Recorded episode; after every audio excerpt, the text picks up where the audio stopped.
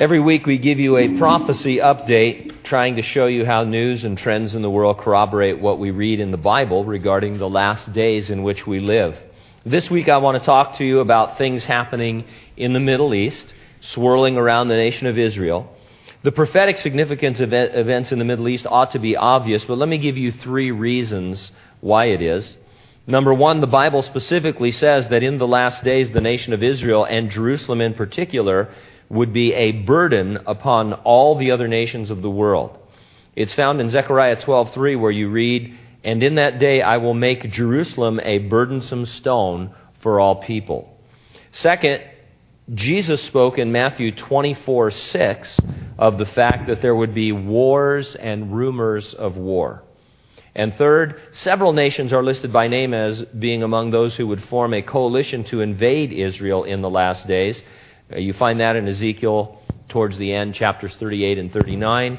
One of the key nations there is Persia, which you know is modern day Iran. It's only been in uh, recent history that uh, we call it Iran. Uh, up until that time, it's been Persia. And so, what's happening over in the Middle East, swirling around Israel, involving Iran? Well, quite a lot, actually.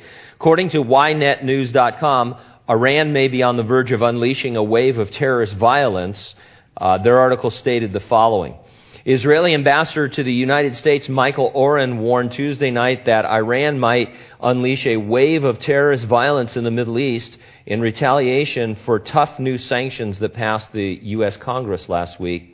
In an interview to the Foreign Policy website, Oren said, what better way to divert attention from a sanctions regime than by starting another Middle East war? Israel National News posted an article titled, Iran is surrounded by U.S. troops in 10 countries.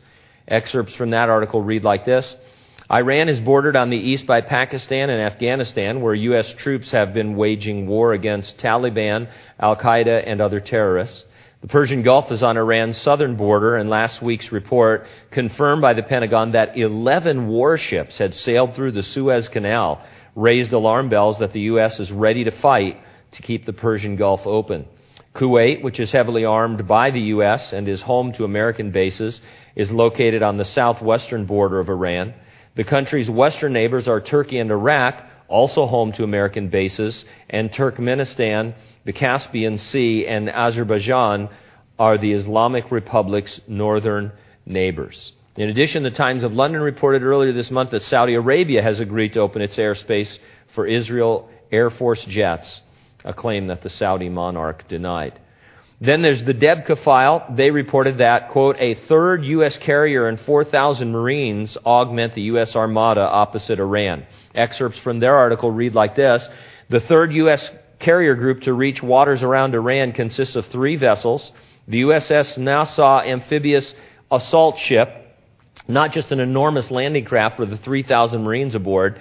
Its decks carry six vertical takeoff AV-8B Harrier attack planes, four AH-1W Super Cobra, 12 CH-46 Sea Knight, and CH-53 Sea Stallion helicopters, as well as choppers convertible to fast V-22 Osprey airplanes capable of landing in any conditions. This vast warship has 1,400 cabinets for sleeping the entire Marine 24th Marine Expeditionary Unit aboard.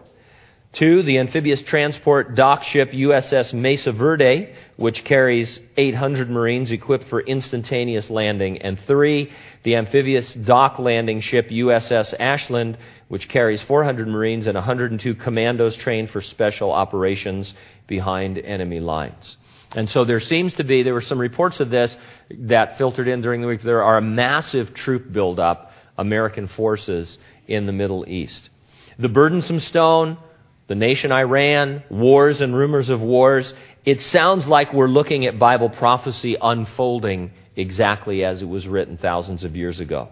I always remind you that although we follow Bible prophecy in the news, we're not waiting for anything to be fulfilled.